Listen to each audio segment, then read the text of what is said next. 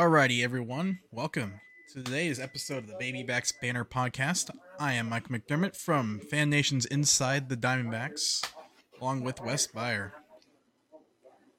Hi, how's it going today, Michael? Doing great. So before we get started, you want to announce to everyone kind of what the plans we're going to be doing with this podcast and other things. Well, this is the going to be one, probably going to be the last time this podcast is not on a, like a regular schedule, and we're going to be like uh, moving to Mondays since it's the day off. It's like much easier for to get off. Like it's it's easier to have that day off with the minor leagues day off too. So we're gonna we're gonna be uh, putting out a podcast every Monday. Uh, Yeah, may, that way we have a chance to like look up, you know, look at the previous week's uh, results, see what happens. We're also going to be uh, affiliating with uh, Fans First Sports Na- Nation and the Rattlesnake Rumba section, which is Arizona Diamondbacks focused, and uh, hopefully put out stuff a lot more regularly on like a schedule. I think the goal. definitely would like to. Also, there might be, in addition to the regular schedule thing, we might be looking at trying to get some additional content in from, if possible, from some of the D-backs minor league affiliates. Yeah, I, like, I, uh, I normal neg- content of neglected-. I neglected to mention that like I uh, we're gonna like have some other guests like Kevin. We're, we already have one guest lined up. I haven't picked a date yet. Um, Kevin DiDomenico with the Reno Aces, who's the voice announcer. I think I've I've mentioned before. Like I you know kind of worked it out. So he said he would do it. Don't have a date yet. Um, but hopefully we have got some more guests, more uh, diverse like content. Uh, maybe some players on here. Uh, personnel, anyone who like really, you know, is involved with the Diamondbacks farm system, you know. say they're pretty much uh, once they get to Reno, it's almost close to a. I say you'd say pretty close to a polish from a mental standpoint. What you see there is probably Yeah. what you're gonna get. I mean, it's like the only thing that like really sets AAA. I mean, at least where like Reno plays now is is just the environment. It's not necessarily even like players. I mean, yeah, there's like there's a there's a the I there's still that like 4A kind of thing where some players, you know, like they just can't they can't make it the major league for whatever reason. They have It's great results in jump. AAA, and yeah, it is it is by far the biggest jump. And I, it's uh, I mean, there's like you know, there, there's some big changes coming in the minor leagues. Like there's, uh, they just signed a uh, the CBA for this year. They got a pay increase. Um, I mean, like there's along with all the rule changes and everything else. I mean, I'm, I'm pretty sure that they just signed their collective bargaining agreement. Um, I think like within this last week, and like the pay conditions uh, are going to really, I think, really help some of those some of those random guys where you're like, oh, why did he, why did he fall off? Well, maybe just like the pay wasn't good enough, and just things like that. Hopefully, it'll solve that problem. It's not great pay. They like everyone else, they could be paid better, but um, you know, maybe we'll see less less of that. My goal, you know. From a pay scale standpoint, it looks like the pay for each level is about six to seven thousand increase. So for AAA, it goes up from thirty six thousand to forty two thousand. Double A is thirty thousand to thirty seven thousand. High A twenty seven to thirty four. Low A twenty six to thirty three, and then rookie ball twenty to twenty nine. That's what's being reported by Mark Feinsand on MLB.com. That's part of the CBA from the pay scale standpoint. Pull up the uh, Evan Drellich from the Athletic. So the calendar, obviously, I think is a little bit longer. The players, players, I think, also get paid during spring training.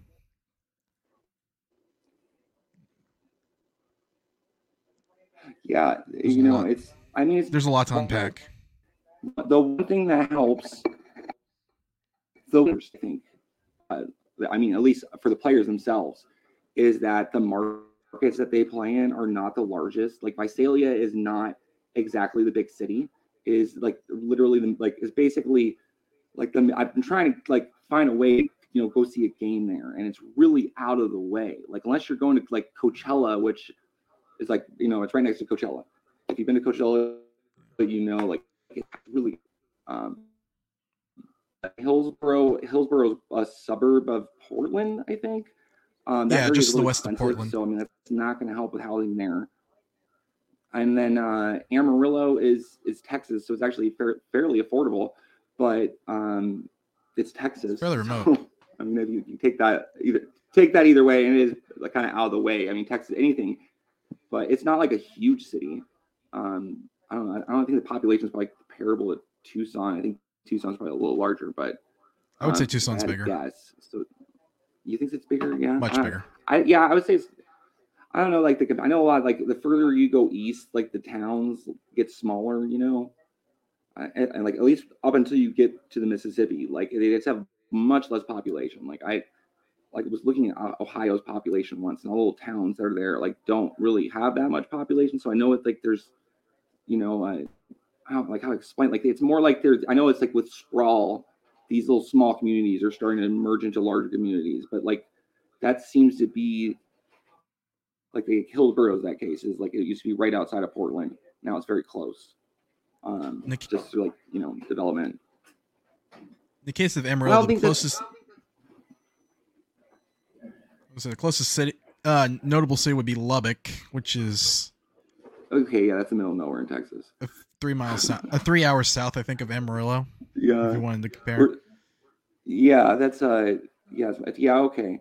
I get, yeah, they're pretty. It is pretty remote for Texas, but like, I mean, it, I would think the rent would be a little more affordable there than actually most of the other affiliates. Uh, Visalia, I have no I, They're supposed. I think they're supposed to get housing. I thought that was going to be provided for uh, at least like during the season. I know that like if they're not like. Yeah it's like they they're kind of some teams kind of doing that for like complex league players and rookie league affiliates. You know, um, just, I don't really. just I don't really think that.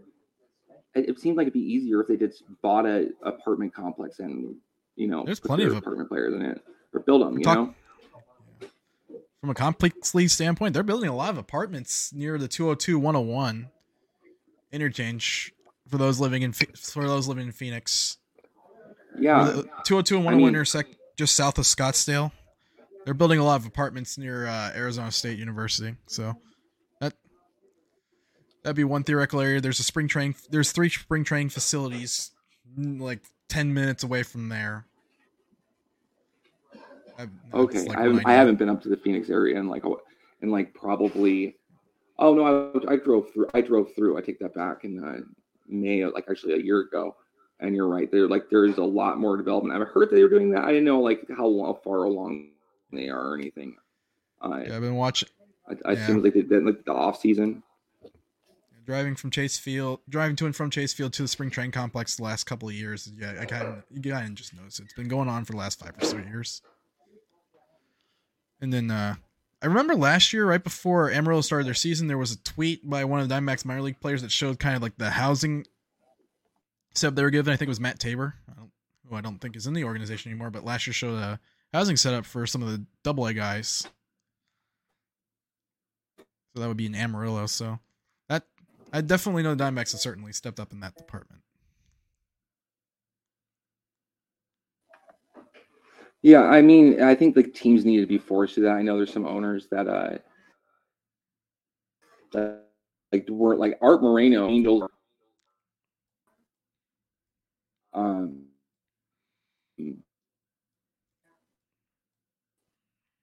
this is like like decade ago. I know it wasn't. It was like someone went from the Angels to the D-backs. I don't. I mean, for some reason, I think it's Tyler Skaggs before. Like, I know I, I have no way of confirming it, but like, oh. you know, that's who the right player right now.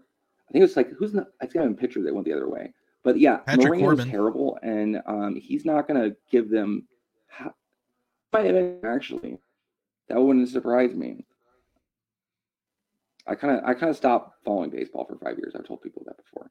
So uh, it's there's it's they he would actually he might be the only player that would would make sense for that. Um, well, Patrick Corbin also came in that trade. Or, yeah, so uh, the there, yeah, yeah, he did, he did. Um, so here's here's a, a wrinkle: is Reno is snowing there, um, it's been there's like like tons of snow, and uh, it's gonna be very cold when they play their home opener. They already played their home opener. No, I, I they played it the was in uh, Vegas actually. I thought. Oh, No, they already I- played it, so it was snowing. They played Las Vegas and Reno. Did they? I thought it was the other way. Yeah. Yeah, you would know better than me. Where else would 94 mile an hour Uh, exit so- velocities leave the ballpark easily? I, I mean, we can get we can get we can get right into it then with Reno and uh, last week since they're the only affiliate that's uh, played the big- played. We're still waiting on like Amarillo's opener is Thursday. Visalia is next Tuesday, and Hillsboro. I don't know. I have not. I think it's sometime between now and then. We can check. I'm gonna check their schedule right now. But yeah, But, since we're so, talking about the minor league affiliates, Yeah, great seg right there. Um, so Reno fought like had a, a not so great start to to put politely. It sounds like he uh the we- I think the weather really played a component into the into Definitely start. I know you I know I think you watched the start, so you could probably talk about it better than I, I can at this point. Oh, I didn't watch. it. I didn't watch it, but I definitely followed along on the uh, Statcast measurables. Yeah, Yeah, it was a so case where he served up four home runs. Lede Yeah. had two. I think Soderstrom hit a home home run against him too, and Soderstrom's just annihilating everyone that Reno's throwing at him. Too. So that's Yeah, I, I really pretty much anyone that's gone through Reno would be like telling Brandon Pfaadt be like first time. How well Yeah. he pitched at the end of last year. Yeah, no, I like honestly, I don't really remember a bad start from him, like like a that bad of a start um last year at all. Like I try to like I'd have to like look through the like to find probably there probably is one. But, but I don't even think he he gave up like four I don't think he gave up four home runs in a start prior to that. He didn't So, give up four runs. I think that at he's- start last year. yeah, Reno. so uh that happens to everyone in Reno and or in just the, the you know AAA West. It's uh or uh, whatever their decided settle name on. We all know what we're talking about here. Pretty much Um, everywhere but except Tacoma, which is where Reno's playing right now. Yeah, yeah. So, um, who like were like talk about the? I need to pull up the roster myself so I can actually like, look at it. If you want Um, to talk about Reno's roster, obviously Slade Cecconi makes his first start in AAA tomorrow against Tacoma. Yeah. So, uh, he, that that his development has been like interesting. He's got good stuff, but like it's it seems like he's been very inconsistent with uh, like just getting annihilated at times. But like that's kind of like, is it the farm system or is it is it him? Has always been like you know it's the question you have with these with these pitchers. He still had, at the end of the day, you look at his 2022 numbers, above average run prevention, decent strikeout and walk rates from a percentile standpoint, five less than six percent walk rate, and least in an environment where walks basically inflate your ERA big time. And his home run, and he actually pitched his if you he actually has a really good strikeout to walk ratio pitching in Hodgetown, which is the most hitter friendly ballpark in the minor leagues. So there's definitely a, a lot in there to break down that I think is very encouraging if you look at it. Like I think his strikeout to walk Yeah. ratio at home was like five. Sweet Jameson. I mean, look, Jameson, uh, Nelson. Uh, they didn't have numbers in Reno last year. Uh, I really you could see the influence of the environment, and like it's night and day when they're pitching in like a major, like you know sea level. So I mean, it's it's it's gonna happen to everyone. I think I think he's he's gonna figure it out this year. I like I've always liked Cecconi since he was like drafted. I was excited about it when he was drafted. Um, he's he, I think he's kind of uh, got uh, there's a more mental thing of figuring out with him than it is uh, necessarily like you know adding anything to what like his development. You know, like new pitches or like really. I mean, he has this stuff. It's just figuring out and like putting it together. The mental game of it is really, I think, the the one question I have with him. Yeah, I think yeah, for the most part, I think his Arsenal's evolved a little bit. I think it's incorporated a two because since being drafted, he's incorporated two seam fastball for more in zone utility. That pitch definitely has a lot of run.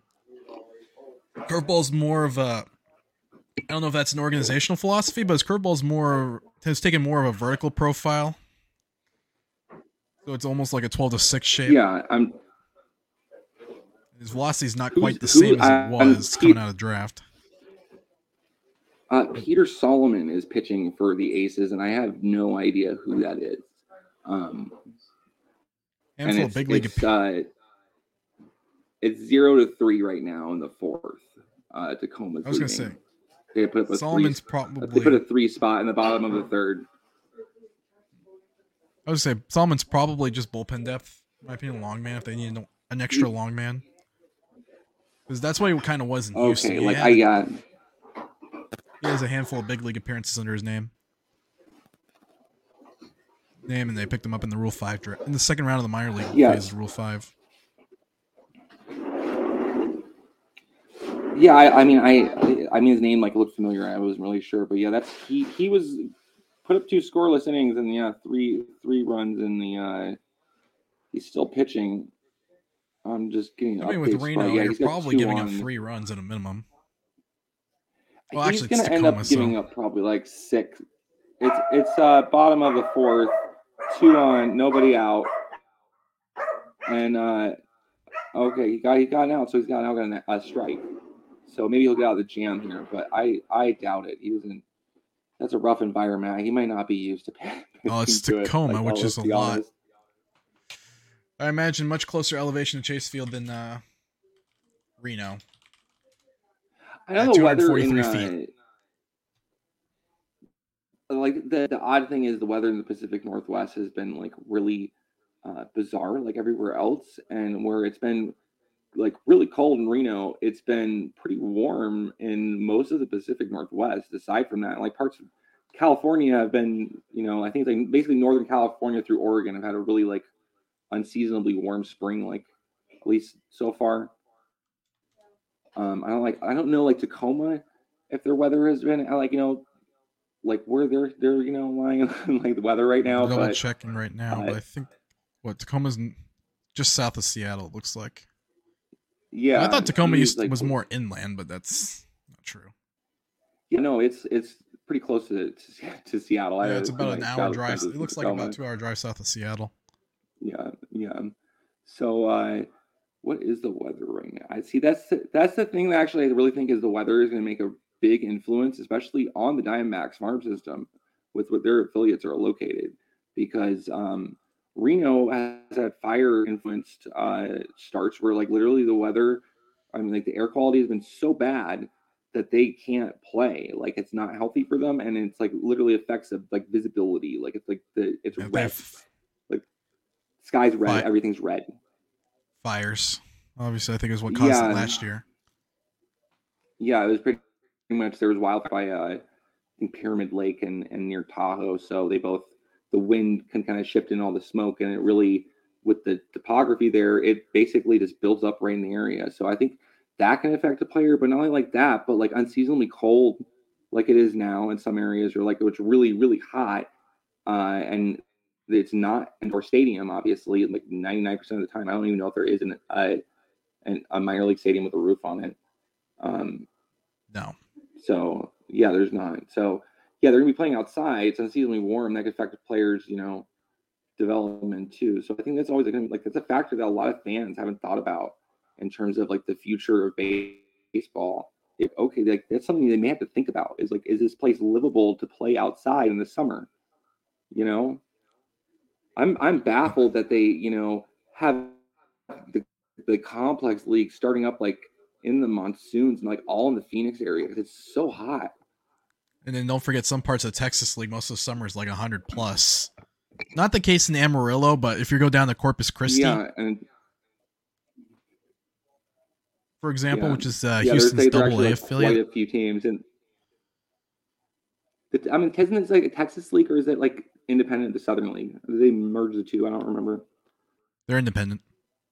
There's like two. I mean, like okay, so um, yeah, so like there's all the all the teams there are really uh like it's a different it's a different it's it's different from like Reno or like even Visalia because it's it's got more humidity and like some. I mean, yeah, some are hot, like re, like uh, El Paso is super super dry. Um, very similar to it's like playing it's like playing baseball outside in Phoenix in the summer. I mean, that's really what I think might be an issue, even at night if it's if it doesn't cool down enough. Like that, it, don't, it doesn't matter if you have a night game or not. It's going to be too hot to really like be at peak performance. Is my point. I mean, you're most of the Texas League is right down Tornado Alley. Obviously, the wind's going to be a factor too. Amarillo, especially. Yeah, yeah and or like always, always like like you know the random hurricane uh, hurricane season starts like usually like I know oh it, it's uh yeah like at the end of summer starts in June. So it's like not gonna affect that.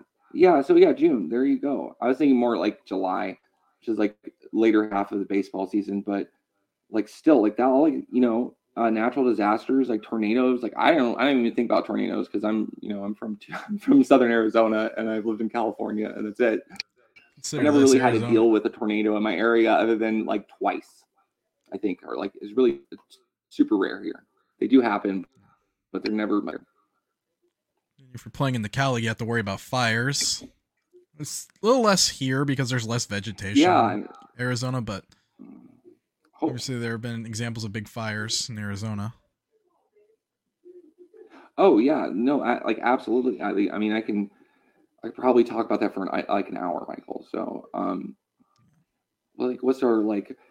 we got we have the rosters for all the minor leagues right now. Um, I think I, all our predictions you were, you messaged me earlier and said like all of our predictions from uh, episode two were right. It was pretty much what we thought.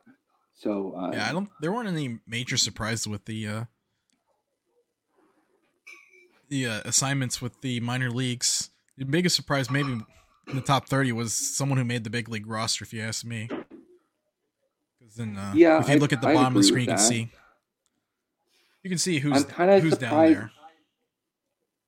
I'm surprised they started Wilder Patino in uh in Hillsboro. I'm surprised. I mean, he didn't have that many at bats. In Hillsboro. Yeah, that's true. I'm just a little. Yeah, I mean, he could probably use a little more like seasoning, I guess now. But um no, it's that that was just like the one that I was like, okay. I mean, it makes sense, but initially I was a little surprised by it. Um, I know there's a few players like uh, uh, Melendez, uh, a lot of like lower level guys. They're not surprised where they are. They didn't. Uh, oh, I never put Melendez on this check on this tack ticker. Probably in high. I'll yeah, double check. Yeah, I, so I definitely ignored some names. I thought. I don't think I saw him on uh, any of the rosters actually. That probably means he was the one that the, was complex. Oh, or like I don't or, know. They they or extended spring training is probably what it is. Um, is it? Didn't he have? I think I know. Uh, I didn't see Del Castillo. I know he actually had a hand injury last uh, season, which is probably why he had a terrible, terrible season. Um, well, you don't really. I'm not sure about much... him. Those are the only the ones that I didn't know. Yeah, I don't see him on Marino's roster. In fact, the only pl- there's only a handful of players that have pictures for. uh In fact, the only Visalia position player to actually have a picture is Drew Jones. I'm not kidding. Now, Drew Jones is the only position player for Visalia who has a mugshot. Oh, how did this happen? Into All right, hold on one of the things I want to talk about is, is Drew Jones and Visalia. You know. Wimpy Seuss. Okay, yeah, sorry. I was having an issue for a minute. Yeah. Turned into a slideshow. Uh, Oh yeah, yeah. I I I, I had no idea. It just cut out for me. Um, so Drew Jones, he looks really healthy. Um, just like that's that's a great. That's my euphemism for like he has a fantastic swing and he like it looks like a very big boy with lots of power and uh, he's very quick apparently and has a cannon for an arm, which makes me excited.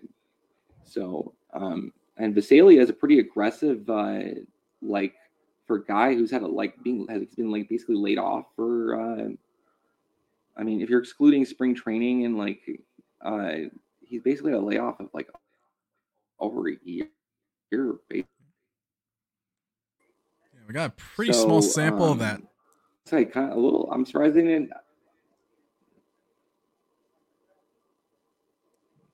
Cutting, you're cutting in and out a little bit. I wasn't sure. I was gonna, I was mentioning oh, that. Let me. Let we got to sample that talent this spring. Obviously, I think we mentioned in the last episode, but Jones obviously. Yeah, I saw like a lot of them to me. If you saw any games, I'm, you know, um, the fact, yeah, I mean, he looked like the, the from the clips I've seen of him, he looks like a like this. Uh, I can see just from him hitting like this, hitting the cover off the ball, that he has like the talent. Like I get what I get it, seeing him in action. Um, he's he's very and I, I'm excited to see what he can do with a full season and healthy. Um, I think like the the like I was saying about the only thing I was saying about Del, Del Castillo is like why I, I, he's worth watching is just because he's uh, a hand injury like that definitely could uh, affect like his ability to swing the bat and catch and like just do anything really like the things that we drafted him for he struggled with. Um especially yeah, I was gonna say he's in double A now. Yeah okay he's in double A. Okay so that's actually to me that's a good sign that they're putting him like that advance of a promotion yep, just confirmed. to after after having such a bad season last season. Let's be honest. Um, but like the injury makes sense. I don't know why the Diamondbacks didn't know about it. It's like not great that your player is not telling you. Oh, they probably knew. and he may not have known. Yeah, maybe they just fig- figured it'd be better if he just played. They figured it might be better for his development to play, play through it. Yeah, I mean, I could see that. I mean, maybe it helped build character. I mean, to some extent, to then, to have to because he's a he's a guy never really I I mean just looking at him before the draft uh, or like well, right after the draft rather he he had no struggle at any point in his his his, his career up until last season. So um I'd like to see I want I'm curious to see if he has a rebound. But he felt uh, pretty he felt pretty hard in his draft year. He was considered a top 15 prospect entering that year but then put up didn't put up the yeah. same numbers as a junior, so he fell all the way to the end of the second round. Yeah, I mean, there, there I know there's questions about the bat, and uh, like after, yeah, like he said, like that. So, I'm, I he might be a bust. I mean, in more likelihood, he, he could be. I mean, it's a little quick to write off a guy. You know, I've I, have forgot. I think it was like Szymborski or Law were saying like they like just like so surprised that he was a complete bust, and he's like writing him off you know, it was Keith Law, um, in, the, in his athletic article, and I don't think it's like you're gonna write off a guy's first season after he like had a broken hand. Like I don't, I don't think that's really, uh, you know, there's there's much higher chance that he like I I agree with him if he didn't break out that injury. That's really my point. Like, so he's worth watching. Probably is a bust. We'll see. Um, catchers have slower development and adjustments generally than at hitting, especially than other positions. I know that. If he went into his uh, before his junior year, you would have thought the bat would have been good enough to play elsewhere. If he doesn't catch, I don't think the bat is as good as it is. Kind of been exposed a little bit. I would say his uh, draft year and then the year after. Uh, yeah. No, wait, no, that would have been last year. Obviously, playing through that hand issue, but also, I don't think the bat well, I mean, necessarily is going to be good enough for him to be to have a backup plan if he isn't a catcher. Yeah. I, I, don't really see that. Yeah, I agree. I don't see the point. It's catcher or bust, basically at this point. Basically, although given I mean, one thing, that, okay, I like. Uh, you finish, Michael. I was say, given that he's a left-handed hitter and the D-backs top catcher for the next, I don't know, five six years is going to be a right-handed bat. I would still stick with him, just because you would be able to sit Moreno against a right-handed pitcher and bring him in. That's if it works out. Yeah, yeah, I agree. That's a good. That's actually a a, a good way to look at it. I mean, what I was going to say to finish an early, earlier thought about like he's college. He's a college catcher, and he, uh, you know, his initial debut season is not like a very large sample size, but pretty much a, a lot of college. Uh, I don't know how far that that his the team that he was drafted from went in in the uh, University of Miami tournament. Yeah, university. How far did Uni- University uh, Miami go last that year? I have no idea. They're usually in the tournament year, every year. Yeah, I know. Yeah, I know, yeah, I know. They usually have a good team. So I'm just like, I have no idea though, like how far they went. Um, but that I think the fatigue from having a season probably played a part. Like, um, like I wouldn't, I would not, uh, like pretty much any catcher, like I would not be surprised if they have a bad debut season after going like the team goes really far in the NCAA NCAA tournament. So, um, Yeah, but we're talking. like we're that's pretty much comparing. the only reason why I'm getting that's that's why I'm giving him like a little bit of leeway more than most prospects. Um, I mean, not to mention, like I said, like catcher is a little harder position to to adjust in the minors and they things like that. But um, I don't know. Maybe he has a you know maybe he's healthy and you know it's really like I said, like Double A is really an aggressive promotion. If they really have questions about him, I think that they put him in like Hillsboro. You know, like that's can't- really that's my that's my cutting out.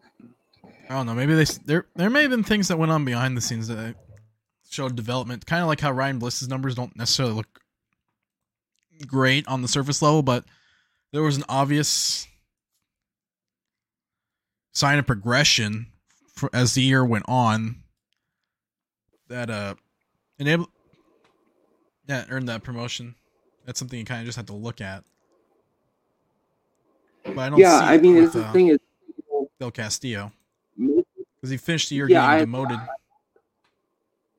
Yeah, that's one thing I was going to say. That's that's the one uh, real counterpoint to what I'm saying is that he was demoted. Um, Ryan Bliss, I mean, like that's the thing is that there. I mean, all, all kinds of things can happen behind the scenes that you're not going to see in the numbers. And like he had swing adjustment, finished pretty well at the end of the season. Um, you know, maybe he's a maybe he's a bust too. You know, maybe that's a little like fluky hot streak. Uh, the story, you know, I don't know how how you look this spring, but I mean, I don't know. Are there any other prospects that you that you're keeping an eye on? Uh, Um, to uh, whether it's, whether this is their bust season, Michael. I was gonna say it depends on the how the shortstop. I think with Bliss, it kind of depends on how the shortstop position loads up in the big leagues. I wouldn't write off Perdomo at short. He looks. I would say his offensive game looks a lot better already. Looks Like, a lot not- better. last year was definitely forcing his swing a certain way, and it kind of just broke. This year, not so much. rushed. Rush, broken You know, swing kind of thing pretty much my for a couple years. like he seemed yeah really i think like rushing him to the major leagues uh really hurt his development and his confidence and like there's like that i understand like yeah if you're uh put on a stage like that there's all kinds of things that like you can't even like it gets more the numbers too like that that can totally your mental headspace how you look at the game your swing how you move in the field and he's looked great in the in the two games that i've seen i have not watched every game and can try to watch more. But definitely he got- looks great he's this spring. He, he looks better he than makes- he has the, the entire time I've seen him play a game, like in a game. if he can make decent enough contact, if- if he puts up a decent on base percentage, because he's not going to hit. I don't think he's going to hit particularly for a high. He's not going to hit a lot of get a lot of extra base hits. That's just not how he. That's just not his game. So pretty low home Yeah. run total to indicate, but otherwise, the defense, depending on which one you, but I think his defense will take a jump. Obviously, it was something that Wes and I were talking I about mean, before the stream about a catch that Bobby Witt made for the Royals today. It's Perdomo is roughly the same age as Witt, if you think about it. So we wouldn't be surprised if Perdomo Yeah, at 23 I mean, or 24 gets a Yeah, 23 24 you see a big jump. I think the one thing with with Witt though, that's a that's a bad comparison, just because he's a, a, baseball player, uh, uh, you know, a Hall of Fame baseball player's kid. Oh, Uh, Uh, wasn't no, it's of not. Hall of Fame, but no, either, way, was he, journeyman. he- yeah, yeah, I don't think that won a someone World else. Series He- with the D-backs. He's journeyman, yeah, totally opposite. Saying so, yeah, he was. You're, I don't know where I mixed him up with, uh, but you know, he grew up around the game, and that actually makes a big difference because it's like you're already comfort. You know, you're comfortable in it when you're like in a like in an MLB stadium. If you grew up with it with your dad, it's a lot easier to just be at ease, like you know, in that environment. Even like you know, even like more than you know, I know baseball players, most of them played, you know, from like like little kid all the way, you know, through up to high school, college, minor leagues, whatever their, their developmental path was. But like that's a there's a difference there still when when a player uh, has grown up with with minor league minor leaguers around them. You know, like one of the things that like Barry Bonds was like great hitter is you look at his his dad and his godfather and being around the Giants uh, and the teams that they play for all the time. Like Willie, like that's that yeah. I made a huge difference in his development. There's a lot of like you look at all the the, the stars in the game right now. Um, I think one of the reasons why they're stars is because they really actually like grew up the game. They're comfortable where it's like second they can actually play the game and know it's just a game because that's how they've always looked at it. You know, from that very that high of a level, it's not. There is a mentality where uh, major leagues will forget it's just a game. I think, I think that happens to a lot of players actually when they like run into troubles, uh, like mentally. It's, it's just a game. You don't need to like. You know, uh, I mean, yeah, it is a job, but you're still playing a game. You're, you're like paid to play a game, and if you're like, you know, get away from that, you can go completely wrong from there, even if you're doing everything right. I think that I think that applies only when uh, the player's father was a big leaguer himself, in my opinion. Obviously, the case of Bonds. Yeah, that's the one thing. Witt there's a lot of like nephews that didn't work out great, you know. Like I, I I'm like, Actually, I, I, Ra- Ra- Raul Mondesi is the exception. Like his, Ra- Ra- uh, he is like his family. Mondesi, I was like him and his his brother, I think, or one of his cousins. They're they've had like three or four minor leaguers that have like rated high on prospects. There's like Adalberto, Adalberto. We had a we had one of his kids in the the minor league system one point.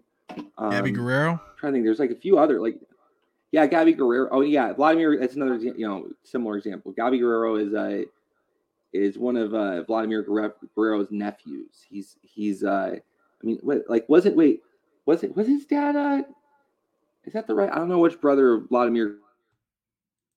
Would have Vlad Jr.'s cousin. Really,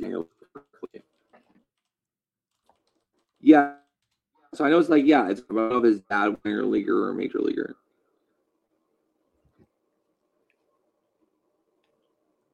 All right, so Vlad Guerrero had a brother named Wilton who played for the Expos, apparently. Around the same time as his brother.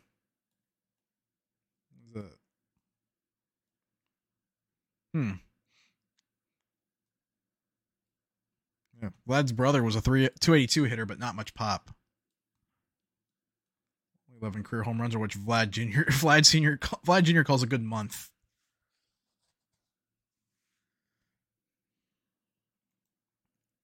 Yeah. And obviously, people are going to bring up the Druw Jones. Druw Jones, I don't think, isn't necessarily the same because his dad's career was basically over by the time Druw Jones was playing baseball himself.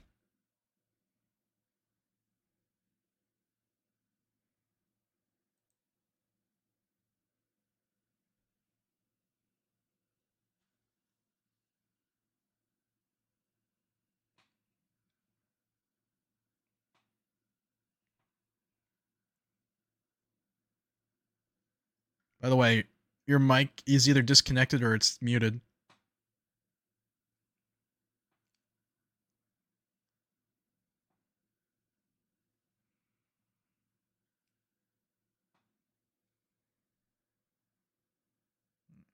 So yeah, the topic obviously is Druw Jones. And obviously people brought up the uh Jones' dad being a very good center fielder, but Druw Jones Andruw Jones played. Druw Jones was probably like five years old when his dad played his final game with the White Sox in 2009. Okay, so what I was saying is like really... even then, and the exposure being around large crowds like that, like having playing in front of a really large crowd makes you really nervous. John. I mean, make it would make me nervous. Uh, I know like there, there's a mentality where it's like there's a difference between playing and you know uh like smaller than like smaller you know fields versus you know an actual like stadium having everyone watching you like you don't necessarily even think about that as a child. And that that developmentally i think it like affects the mentality a player will have versus you know a player who wasn't exposed like that where their family is not made they're not major leaguers. They didn't you know they're no one else in their family like played baseball. I think there's a disadvantage there. Uh, for a player who's like the first person to get into baseball really in their family is really what i'm saying i think it's like huge advantage over that kind of person or even someone who's like you know just people who played in high up to high school in a family Yeah, I would agree. All things held similarly. All else held similarly. Obviously, you have different Yeah. examples. Yeah. Um I mean baseball is baseball though. I mean it's just really just like there's other factors in the game that can affect uh affect a player's really like I know I don't know like I mean people come from all all, all back all backgrounds and succeed. So I mean you know there's always exceptions. Uh Druw Jones Druw Jones is a bad example. You're you're really right is because he Yeah. uh I don't even know. I don't think he has a great relationship with his father, as far as I know. I think His parents divorced when he was pretty young, if I it by his remember mother? correctly. Yeah, so I don't think he's a great example. I mean, Vlad Guerrero Jr. is a similar thing where like Vlad was not Vlad Senior was not one. uh, Well, Vlad Senior was playing thousands of miles away, while the rest of his family was still living in the Dominican Republic. yeah, I'm, I know he like Ju- But I still think Vla- yeah. the Well, whole no, family's I know baseball. uh, Vladimir Guerrero Jr. was born in Canada. I, I know he was actually born in Canada, so um, I think and it was right before he was traded to or he Yep. signed with the Angels, and uh, yeah, so he was born right before factored into like their relationship, because they know like he was born in Canada, he still had to get a visa to work in the United States, all that that he had visa issues too. No, he signed as a Um, 16 year old. which is always a factor if you're like. I would think it would be worked out, but I I know there was something at that time about like visa issues and like the early, um, the early two thousands. So could have been that is what I'm thinking of, but I know that probably probably played a factor. It go from Canada to the U.S. with your kid. Kid, the child has uh, Canadian Dominican citizenship. You have Dominican citizenship. I don't think Vladimir Guerrero was a U.S. citizen at the time because he was playing in Canada. Um, so I think that's probably domestic- like what it was. the domestic draft no. does cover Canada. Yeah, that's true. That's Joey Votto. I know, like, yeah, Votto. There's lots. that We need more Canadian baseball players.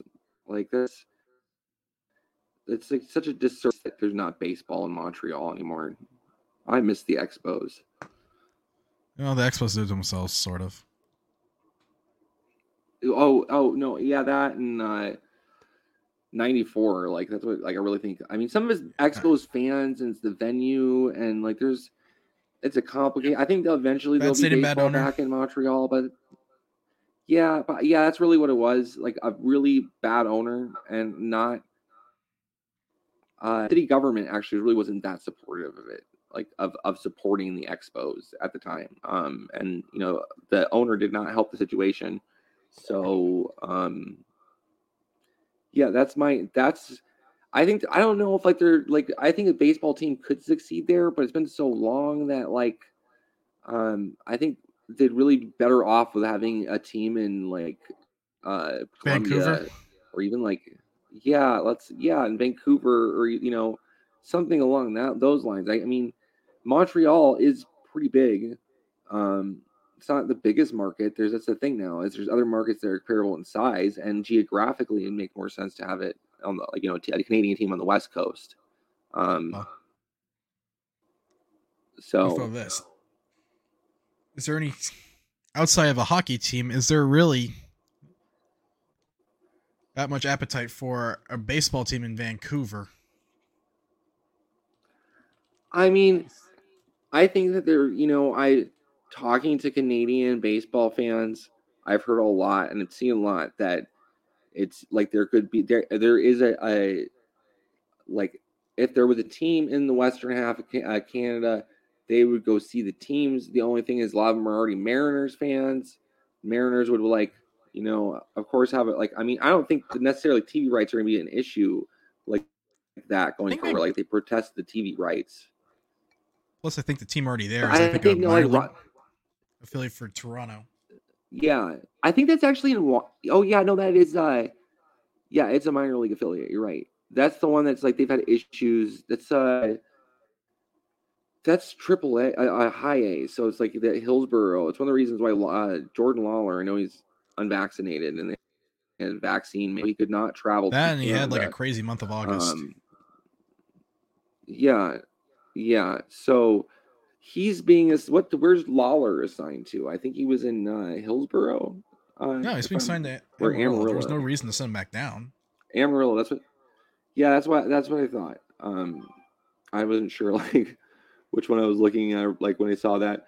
So I think that's actually like it seems like the Diamond very aggressive in their promotion of uh of Lawlar. There's gonna because that's actually like he he moved uh just like that jumped like three levels last season, which is very impressive. It wasn't really great in Amarillo. That's the only place where you'd want to put him anyway.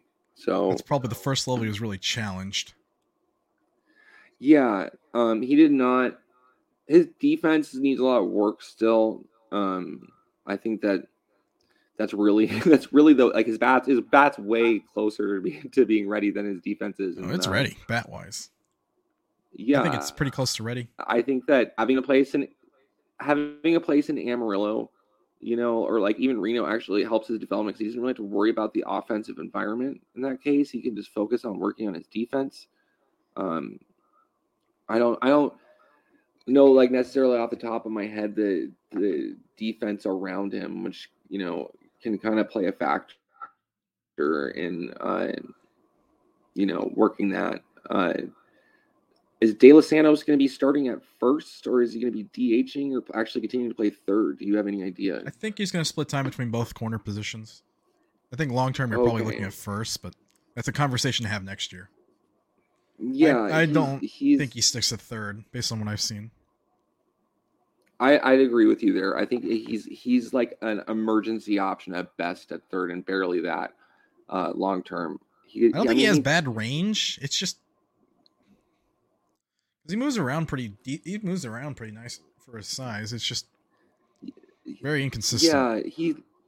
Yeah, I think that's he does. It, it's part of his like inconsistency because there's times where I've seen him and he looks fantastic. He, yeah, he looks fantastic, and it just seems like some of it is just not having like like you know like like hands just.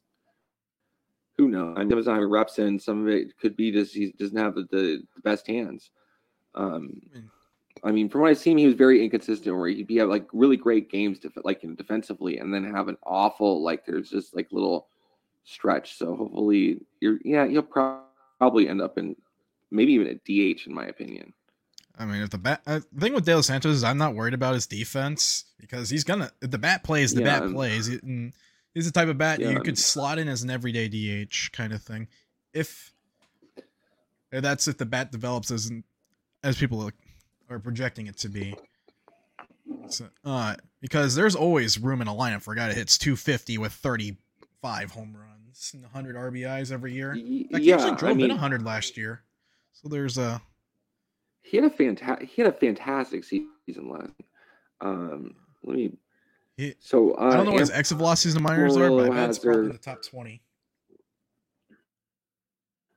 His BP velocity is 111, let's check 117. back with Reno. I have it open. Somewhere. What is Reno's score? I'm gonna check. It's oh, it's it's nothing to nine in the bottom of the fifth. My God, Frias is in. Um, yeah, stick a fork in that guy. Yeah, that's that. That's. Well, he hasn't given uh, up any runs yet, I so don't maybe think not. that's. I think they just put him in. Um, Yeah. when did That's they the first pull, guy. When did they pull? Oh. Uh, Austin Brice, guy, four under Yeah, runs. okay. Oof. Yeah. Where- what Ouch. happened? That's a bad. Um. Well, he let both and he let both run like he uh Four on let two think it was in the inherited runners scorers. So Solomon start is not as bad as it looks because uh, it looks like uh, Brice is the one who really had the bad outing. Frias has been solid in the uh, two thirds of an inning. Um, but a six run inning in the fourth, that's uh, not prom that's not a that's not promising. Um, Uh, so there was a pass ball that led to a run, and then a throwing error. Okay, so yeah, fourth inning there was a hit batter that forced in a run, and then a pass ball, throwing error, and then a home run. oh god, yeah, that's and then oh yeah, that's not a great uh great inning by First three runs came on a home run.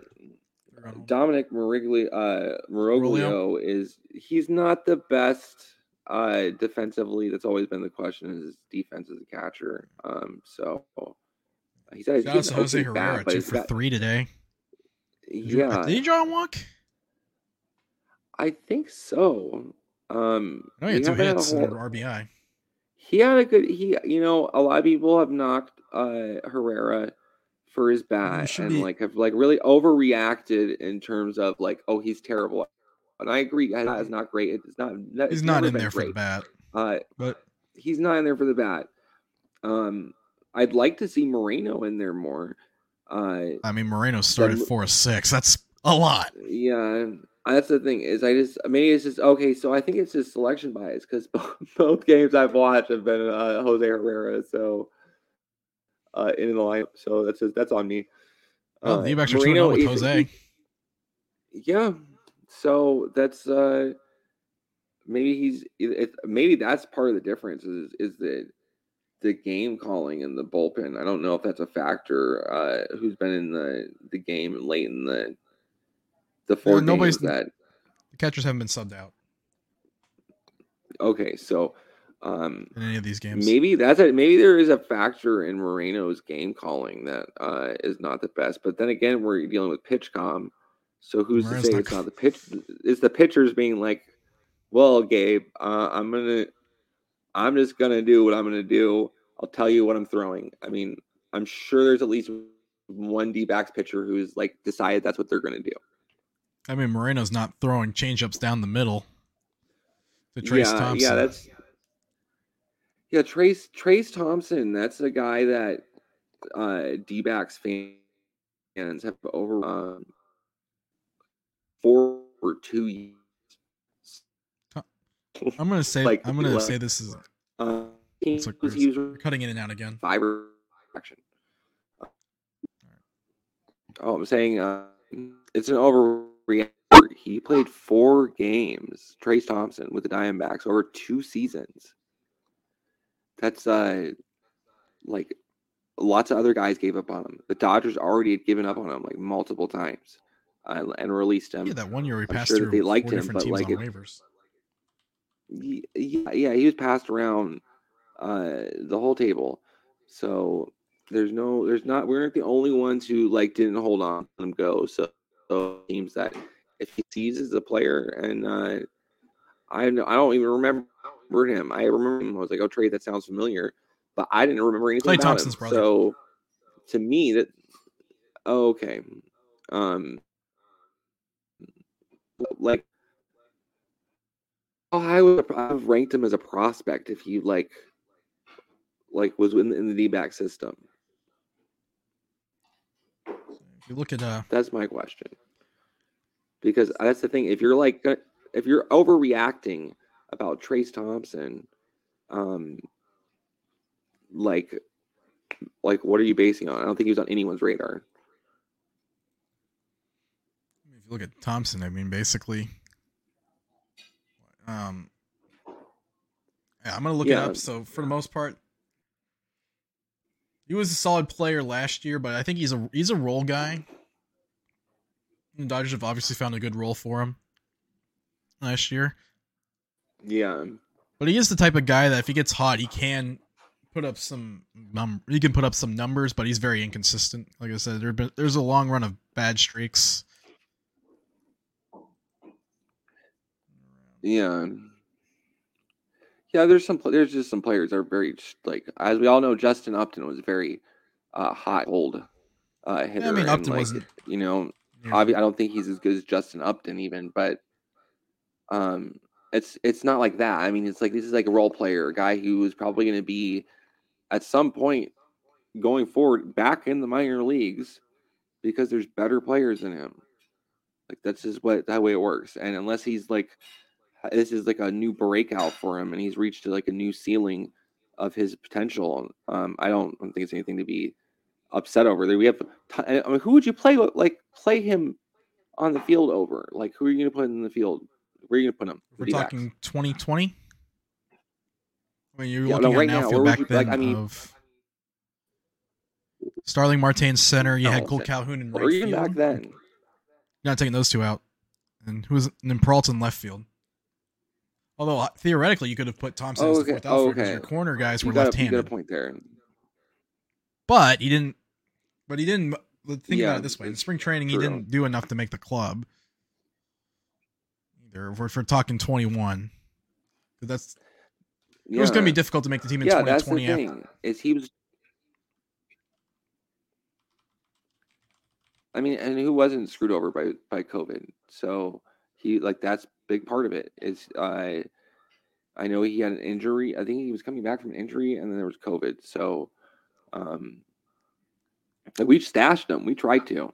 That's the thing. Could, So I think we held on to him the longest out of all the other teams that had him besides the Dodgers. Pretty sure. He might have spent the most time on a D-backs roster than any other of the other teams.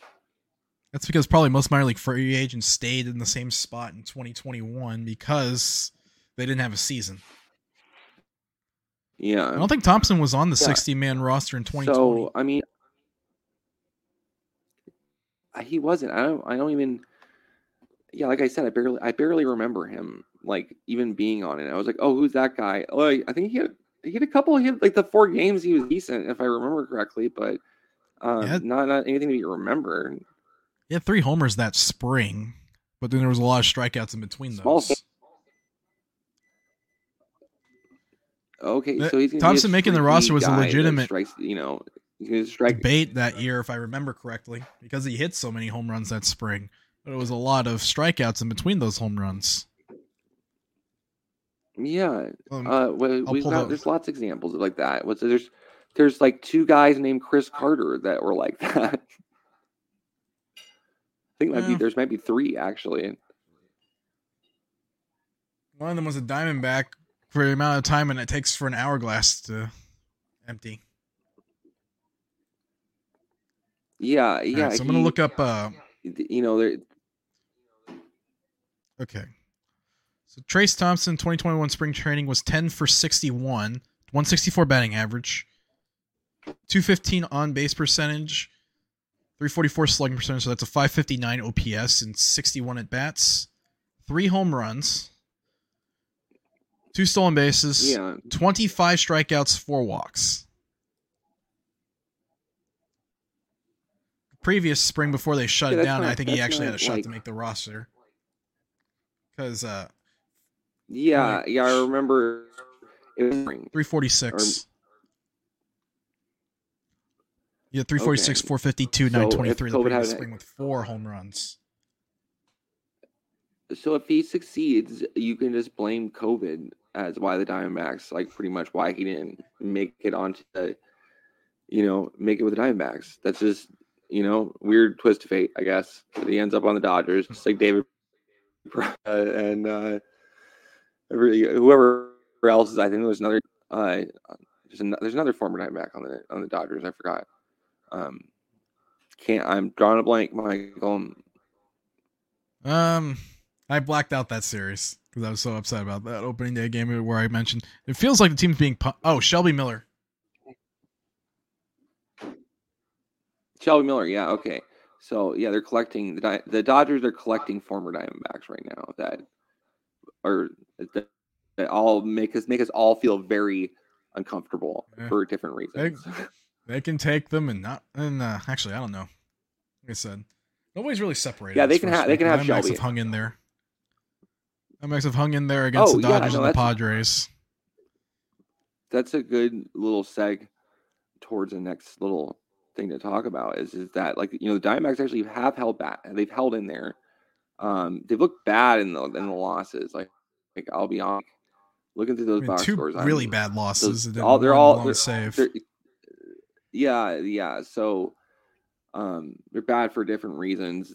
The blown save, like I I like I like just kind of just just pulled it up on game day and then uh stopped paying attention for a bit, came back to it, and I'm like, oh my god.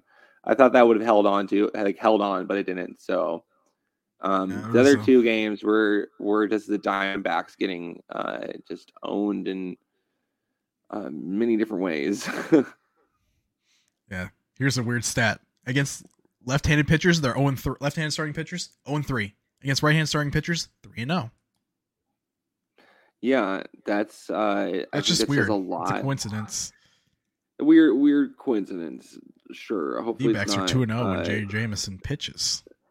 Hey, they're 2 and 0 when I watch games. Okay. So, you know, maybe I'm the good luck charm. Um, probably just confirmation and observation bias. Um, but yeah, no, the Diamondbacks have looked like pretty good in the games I've watched. I, I was like, Corbin Carroll definitely lives up to the hype. Um, Yeah. fat, fast as you know, he's he like there's every conver every comp we go into, it sounds like hyperbole. Yeah. It's kind of difficult to find someone with, with Carroll's tool set with that stature kind of thing. Historically, it's just difficult. He's got I think Jose Reyes like Mentioned Jose Yeah, Reyes. Jose Reyes is the was one. closest. yeah. Um, I kind of I thought some like other comps that aren't really great, but like they kind of like in, like they're they're all missing like so, like just like they're missing a piece, you know. Like you'll find like okay, Billy Hamilton had 150 stolen base minor league season, okay, Couldn't but he first. could not get on base. Yeah, what? I said you couldn't. Yeah, I'm looking at. Yeah, he if- get- some of the yeah, he comps that they- couldn't. He could on base. That's the biggest thing, and uh, he's more Vince Coleman than he is, uh, Rick. You know, Rickey Henderson. Uh, How big was Rickey? and uh, Rickey Rickey Henderson had a surprising so amount of power. He could get, he's Hmm. he he was not a small guy. I don't think. Henderson's listed at 180. So, but it's definitely Okay. difficult to throw the So Rickey he's- Henderson comp out there because He's Rickey Henderson, healthy. I don't think- that's the really thing. f- I was gonna say, I actually think the worst part of Rickey Henderson's game was the stolen bases. That's the crazy thing. oh That's yeah, the no, cra- I like he's known for stealing bases, but that's literally like the worst part of his game. Oh That's no, the- he was a little too aggressive at certain points. It's like you know he could have comfortably just stuck to like the the sixty mark. Like you know, yeah, Rickey'd have sixty at the break. Okay, yeah, but he also would be caught stealing twenty times at least. So he was actually like right below the threshold of of. I mean, it wasn't that subtractive to his uh what he offered. I think all like you look at his WAR seasons. Like Ri- Rickey put up great defense, uh, great hitting and and he was more than just the, the he was he was more than stealing bases. Okay, like people don't like like out like younger than me basically don't understand. Like I caught him at the tail end of his career, like literally the the last the season. in- I, I He led the league in walks four times. Yeah Everyone knowing you walk him, you're giving Yeah, up second Rickey- base too.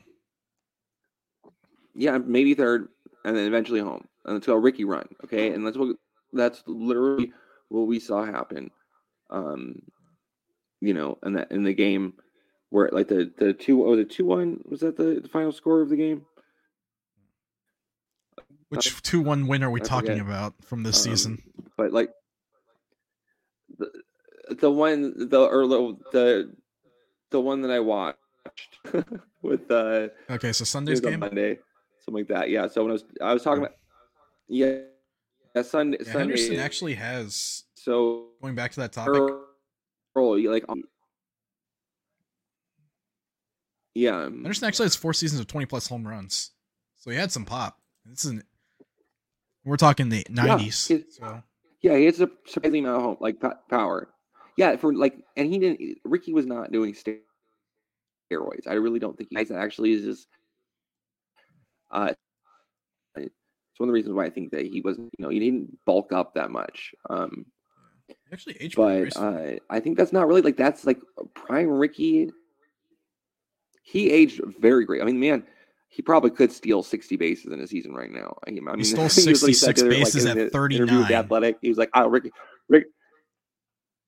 Yeah, led the league in yeah, that's that the year. thing. Is is Rickey even like? Yeah, and that's the thing. He's the only comparable I can find who has that, that level of speed and on base percentage that Rickey Henderson have. And like you can see with Syndergaard, like he was making him uncomfortable. Well, Syn- Like Syndergaard can't knew- hold on runners if his He was going to steal it. it. Like he he come in, and you never. I have not. Well, I know that's probably why he was really nervous, and you could see that it was affecting him. As he's like, "Oh well, I'm not going to be able to throw this guy out. I just messed up." That's probably like Will really. I think that, that actually affected that run and that inning because I. Yeah, All three of Carroll's stolen bases. The ball never left Will Smith's hand. Will Smith didn't have his hands. Will Smith. Well, Yeah, Will, no, that's the one weakness in Will Smith's game. He's he's got a new, he doesn't have a great arm and he's transfers kind of slow. Actually, let me look up pop time. Yeah, he doesn't. He did not stand a chance. I think even if he threw, uh, if he threw at either of those uh, stolen bases, they would have either gone the first one he bobbled, the or second you one know he ate it it. would have been saved anyway. Yeah. So, I mean, I don't think most, like even the pitchers, are going to be able to throw out Carroll. I mean, he's he's almost. There's a certain point where it's like, you, it's impossible, from what I understand. Um, those the enlarged bases are really like it's obvious, like it helps, and certainly uh, teams seem more willing to to send the guy now. I like they're encouraging it. Um, who knows? He may start put up some. He might put up some way more stolen bases than you think. If I he's think he and McCarthy are going to have a second and third. competition. Yeah, He and McCarthy are going to have a friendly that. competition. Three versus two. They're a running count this year. Yeah, that's. Oh, I absolutely, I would love it. I really want to see both of them, like really, because they're both like we talked about before. Like they're like very top, like high tier percentile. I mean, we all know Cor- Carroll's like the then Thomas fastest stole base Major League, but yeah, so it sounds like there's a little bit of a, a challenge, but I'd love to see it that if they were like regularly going, where uh every opposing pitcher knows is if you give give like either one any of these guys get on base, they're gonna steal the base, and you're gonna have to worry about that. They may not necessarily do it that you know that moment, but they will eventually go, and you're gonna have to you know predict when they do it because it's the rules make it uh, much harder to catch a guy stealing, especially as a pitcher. Don't overlook Like, I- Perdomo as a stolen like, base get- threat either. Yeah, Perdomo is uh so like he's a fantastic base runner. Really, the only it's like there's a couple Perdomo's a players IQ of like guy. you know, yeah, I I love him as a, a prospect because I I was a little surprised that he had the uh the struggles he did. Although that's like I mean it's not surprising just for him that he had them, not necessarily that like any player would have. Uh, you know, be like they go through that but he's a very intellectual guy who really like you know he studies the game uh It was pretty so evident even that- when he yeah was he's 18 certainly years he, old. he has the the the the tool yeah he's very advanced uh he, he looks at the a lot of like he's not necessarily very uh good discernment on when to go and when to run and like I mean, that bunny jump down was amazing. So, know,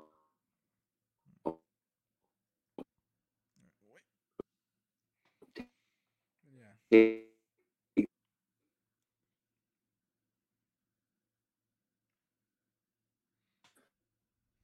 Okay, hold on here. Good.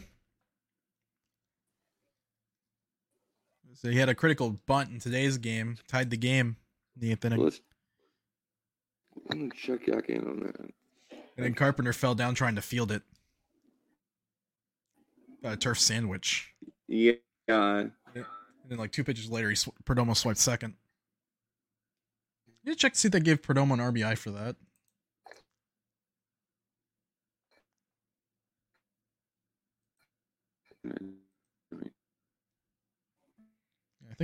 I think I, think they did credit him with sacrifice bunt, so it would have to be an RBI. Yeah, it was like two of the three games where D backs bunted in a critical run. Kind of thing. Yeah, no, I'm. Th- I, that's the one thing I actually totally had not thought about uh, before the season started. Uh, is that it, this would encourage the bunt? Just having that little bit of extra bait with the rules is it's uh, and and obviously like extreme shifting has been banned. Like you can't like Actually- bring in guys that much as much as they used to. Um, String shifting encouraged bunts for free hits, but obviously now the margin of error isn't as big. well, yeah, trying I to bunt mean, the third. Yeah, that's the point. So like bunts like the thing is unfortunate uh if you bunt and like uh, you know it's like a bunt pop out is actually pretty it's pretty easy to get like a bunt pop out. It's much it's much harder to bunt than you think it is, you know. Um especially with difficult. guys throwing like 100 miles per hour now. It hurts. Yeah. It hurts to hold a bat when you're like throwing Yeah, McCarthy somehow like, managed to- at you. Successfully bunt a 100 mile an hour fastball at chin high against the Dodgers. Isn't that crazy?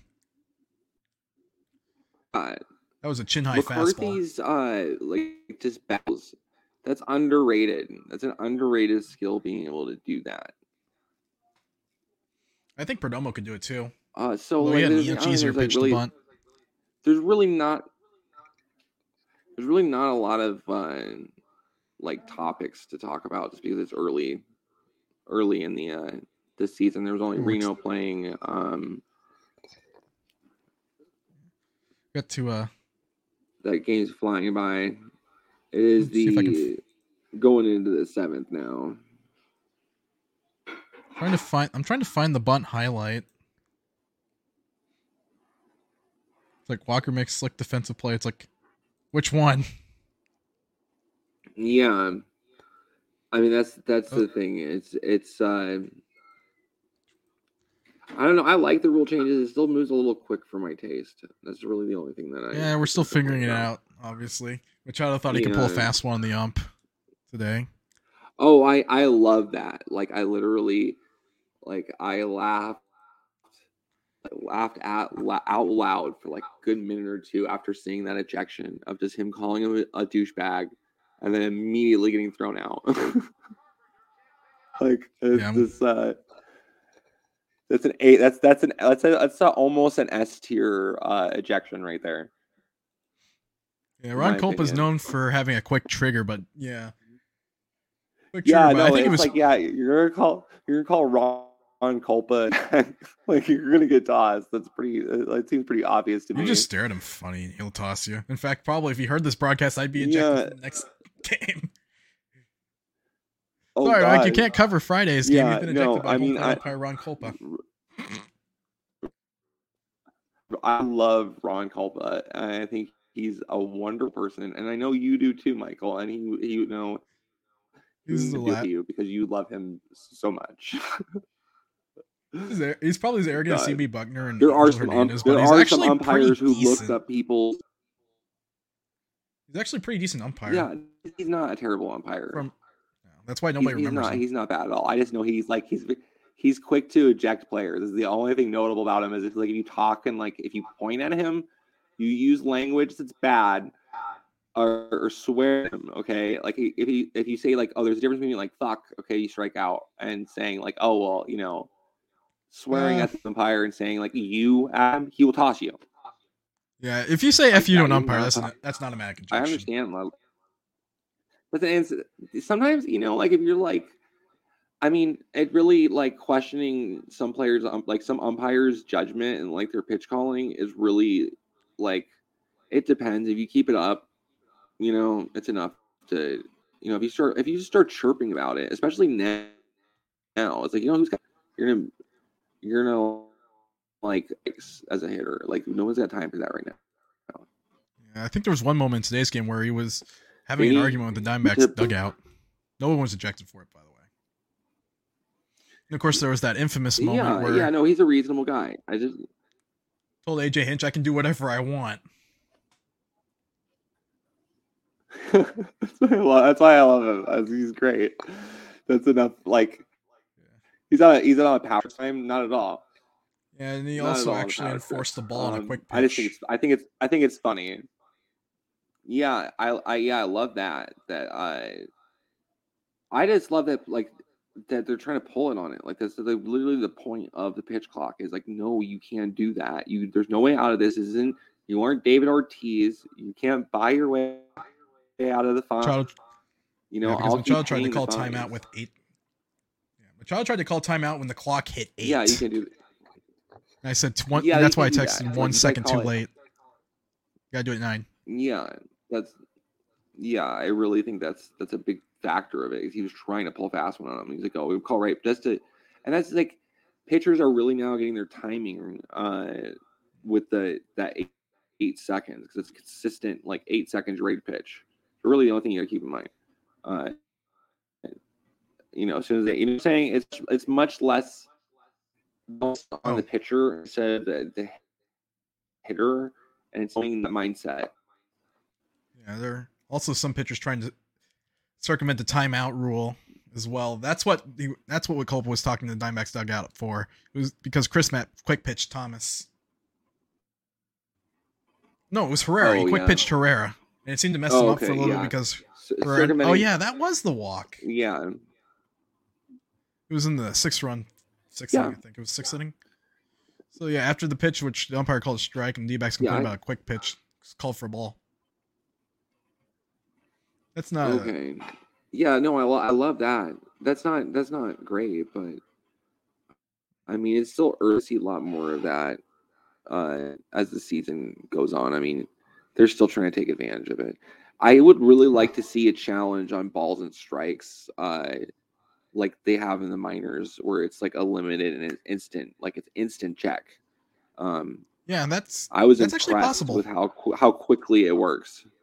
Yeah, there's no reason why we can't have an instant replay and you get a limited number of them, and like in the fall league. Like I forget the exact like yeah I, I forget the exact way like the number of challenges and all that. I think it's like three. three. and like you lose them if you and you lose them if you unsuccessfully challenge something, which is I really like that part of the rule. Because if it's like okay, uh, a team should not be penalized because uh, they keep getting bad calls. Yeah. Um, you know, so that's what I love about it. You don't have you don't necessarily have that. Like you can still use it strategically. But you don't have an unlimited number of them, and you you better be right. And that's that's pretty much the thing. Uh, and I love that. Like, there's no reason why we can't implement it in the major leagues next season. Um, and I hope to see it. I hope you know. I I don't know how on board the the players union is going to be. I don't that. I would think, think- for. I don't think that'll be an issue with the players. I think it's more. The question is the umpire union. You have to get by them. Ship. So if you do that, you have to. Uh, that's how yeah. negotiation works. Is uh, Although MLB Yeah, could just say, "Yep, let's just do it now." implementing a full automatic automatic ball and, ball and strike system. I mean, they could do that. They could literally just implement They've uh, already done it automatic before. balls and strikes. Fact, I think it already exists in the minors. You know, call in a bunch of scabs and place it with like, yeah, it already exists. That system. I know the minors they interact with with uh, you know the put umpire the buzzer umpire the umpire's belt. um yeah that like no they just use the same system where you have like you know uh like really like it's a it's, there's less there's less i mean you don't need the umpires there to call balls still have umpires to call play you know play uh defensive plays things like that you know uh where you need a, like you're still going to need a, a human there to monitor the balls and strike and make sure that they're you know actually accurate because you know it does malfunction. I've seen a malfunctioning. Uh, like I've seen like there, I've seen clip that. Yeah, so I don't. see- I could see that. I don't think they're talking about putting in automatic balls and strikes uh, in the near future. I don't know how that's going to work out, but I could certainly see. Like I'd really like to see that. So yeah, the average the umpire is going to get the like call correctly. implemented in the rules. So if you're wondering, the average umpire is going to get the call correct on balls and strikes 94% of the time. So if we go, an, an average game is probably like 300 pitches, maybe a little bit less. So let's just use 300 because it's an easy conversion. That is only that's 18. That's only 18 missed calls in a game for an average umpire. Mm, For the most part, so Yeah, usually not- you'll see the I'm- challenges on swing counts or strike three. playoffs when it, it's like yeah And then uh, i know that's what minor leagues this season uh, so probably in the future for that but i like it as a rule. It's the one rule that i think that uh i think most fans like honestly. Um it's the one rule i was surprised they didn't implement. It's like maybe playoffs i'd like to see that. Yeah, if I was, if I didn't have to be careful about what I tweeted, I would actually have done that for the Valley for the D-backs broadcast today. Be ability to challenge balls and strikes.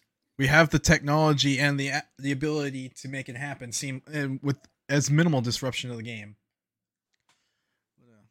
Like I said, the umpires are getting much better at calling balls and strikes. I. I, really though- just. Well, yeah, because it's being like you have a report card every day put out on Twitter and social media. Not affiliated with I think MLB. that's a you know it gets magnified when a player. Yeah, well, no, I know, but someone does that, and uh, I know they have different because they have a different thing than uh, MLB does have their own report cards, but uh, like I think that just seeing that, like I mean, like it's really you can see on social media when uh, an umpire has a bad game, like it's even more magnified because you're like, oh hey, yeah, this is the umpire that is the worst, and usually it's Angel Hernandez. Actually, Uh, Hernandez isn't even the worst strike caller. It's just in- his bad calls are very bad. Yeah.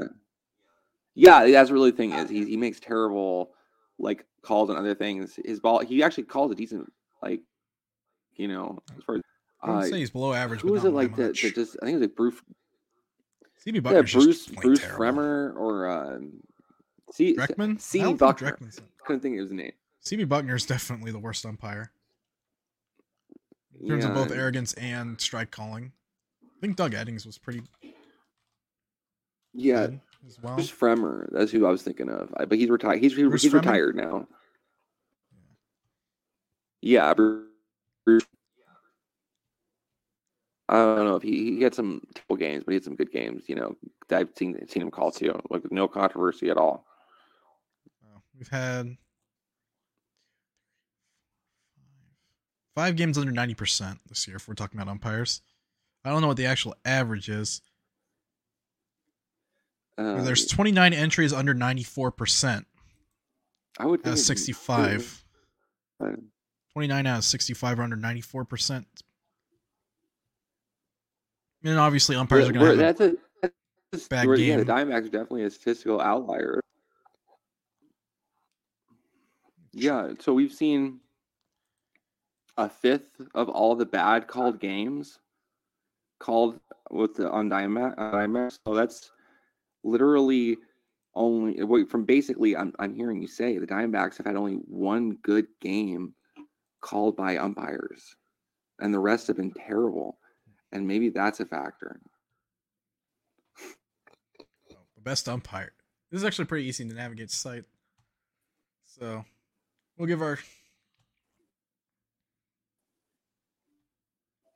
obviously these numbers aren't necessarily great. We'll give our shout outs to uh John Tumpane. Who actually did umpire one of the Diamondbacks games. He's number one at ninety eight point five. So the D backs were treated to the best umpire performance of the year.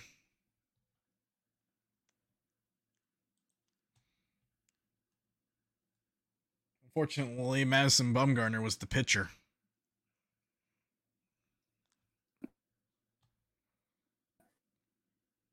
So that doesn't really count. Still, like basically, Diamondbacks haven't had great uh, umpiring uh, the last, you know, basically the, so far, and uh, hopefully that Maybe I that'll have improve. It's not it's not like they're gonna have terrible umpiring this season unless there's a you know a conspiracy against them, which would be totally crazy. No, there's no conspiracy. Yeah, no, I, I I agree. There's no conspiracy. I mean, the only the only time I think umpiring now is like it could with all the bet adjacent uh like sports gambling going on now these days is it makes me uncomfortable when eventually a an umpire throws a game to make bets on, you know, DraftKings or whatever because a lot of them like I mean they have like micro like micro transactions. Mark Carlson obviously has the worst performance for the D backs. Uh, wait, no. So I couldn't like like the game in the future. Actually, let me double check. I should check the box score to know who yesterday's umpire was.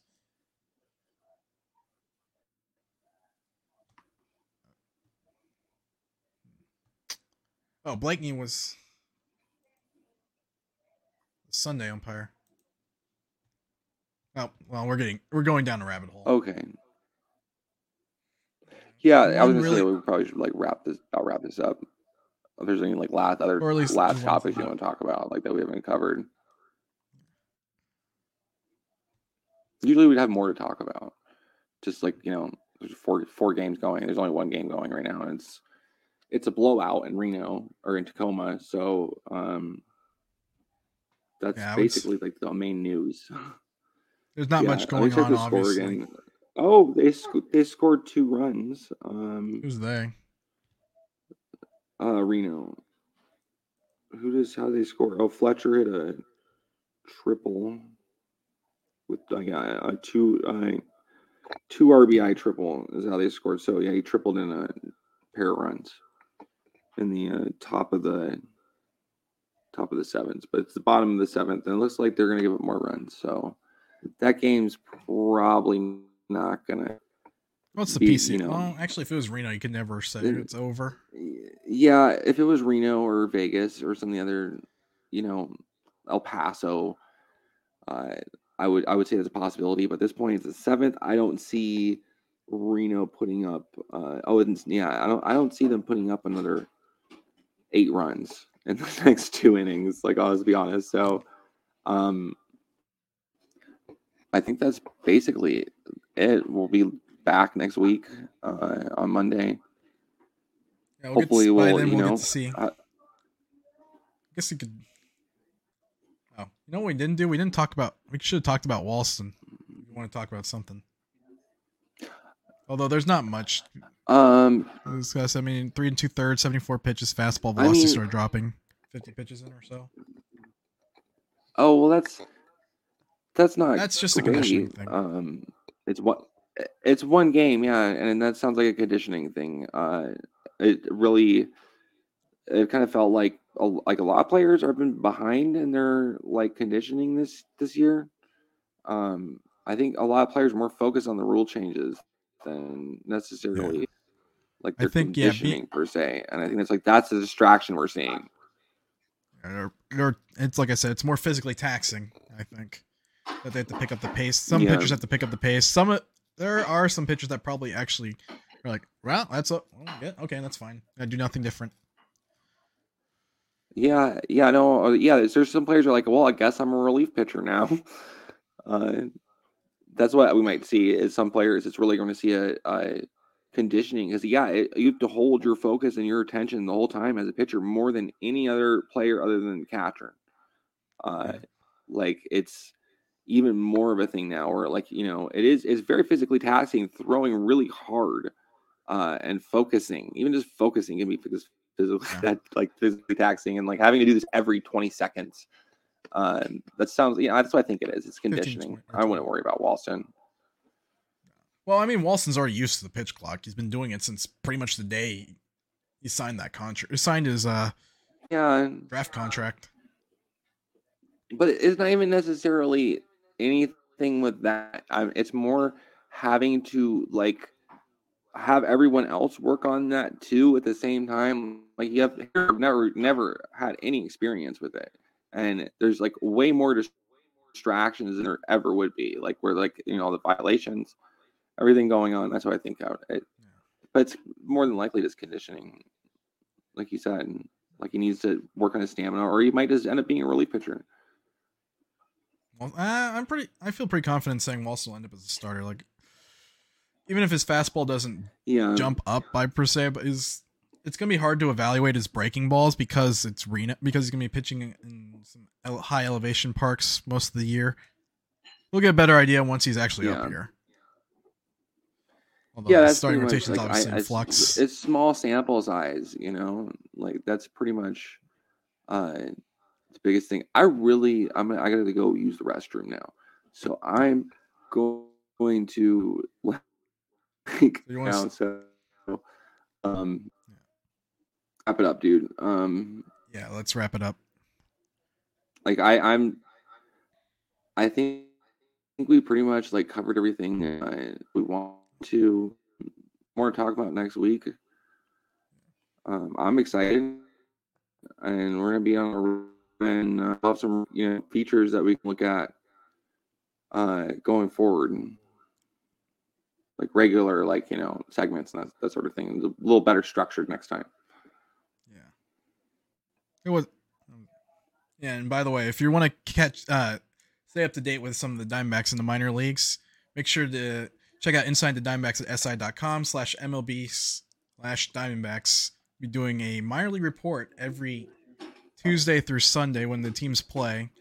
Uh, Up to date on prospects, 40 man roster guys, and anyone had a notable performance that had that could be in the big leagues this year, or just a prospect. So you'll definitely want to check those out. Yeah, I'll be doing a minor league round. Yeah, absolutely. Michael does fantastic work. I'll be doing uh, a weekly minor league like roundup at AZ Snake Pit uh, going forward. Uh, there's really like I I don't really have anything interesting to, to to write about with like nothing happening, but um, I yeah I'll, I'll be having some uh, written articles coming out soon. Uh, hopefully some interviews uh, here and other places. Uh, so it's it's the future's bright for the Diamondbacks and hopefully for the channel and both of what we're doing. All right.